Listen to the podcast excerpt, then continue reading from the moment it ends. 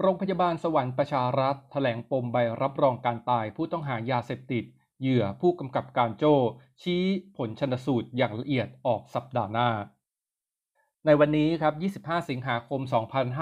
2564โรงพยาบาลสวรรค์ประชารักษ์เผยหนังสือแถลงการ เรื่องการออกหนังสือรับรองการตาย กรณีสันนิษฐานว่าพิษจากสารแอมเฟตามีน ชี้แจงกรณีลงความเห็น รับรองการตายของผู้ต้องหายาเสพติด ที่ถูกผู้กำกับการโจใช้ถุงคลุม หัวรีดเงินจนขาดอากาศเสียชีวิต ระบุนะครับว่าผู้เสียชีวิตอายุ 24 ปีได้รับการส่งตัวมาจากโรงพยาบาลปริ้นปากน้ำโพ เมื่อวันที่ 5 สิงหาคม 2564 เวลา 19นาฬิกา20 นาที และเสียชีวิตลงในวันที่ 6 สิงหาคม 2564 เวลา 13นาฬิกา20 นาที โดยทราบประวัติจากโรงพยาบาลปริ้นปากน้ำโพนะครับว่า ผู้ตายวิ่งหนีตำรวจขณะจับยาเสพติด แล้วล้มลงหมดสติ ผู้ป่วยไม่รู้สึกตัวขณะอยู่ในโรงพยาบาล หลังการเสียชีวิตแล้วทำให้การชนะสูตรพลิกศพที่กลุ่มงานนิติเวชโดยแพทย์นิติเวชและทำการผ่าศพ วันที่ 7 สิงหาคม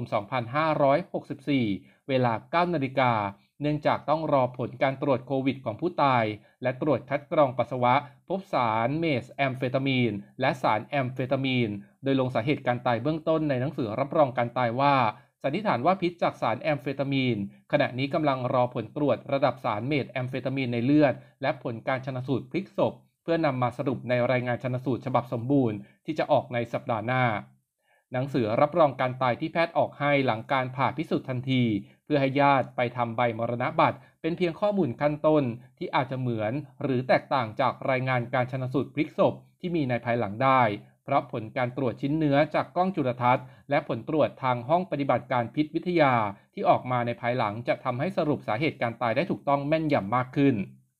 โดยขณะนี้นะครับทางโรงพยาบาลเองก็กำลังดำเนินการรวบรวมข้อมูล ข้อเท็จจริงที่เกิดขึ้นจากผู้ที่อยู่ในเหตุการณ์ รักษาพยาบาลและตรวจศพทั้งหมด เมื่อมีความคืบหน้าประการใดก็จะแจ้งให้ทราบในโอกาสต่อไปครับ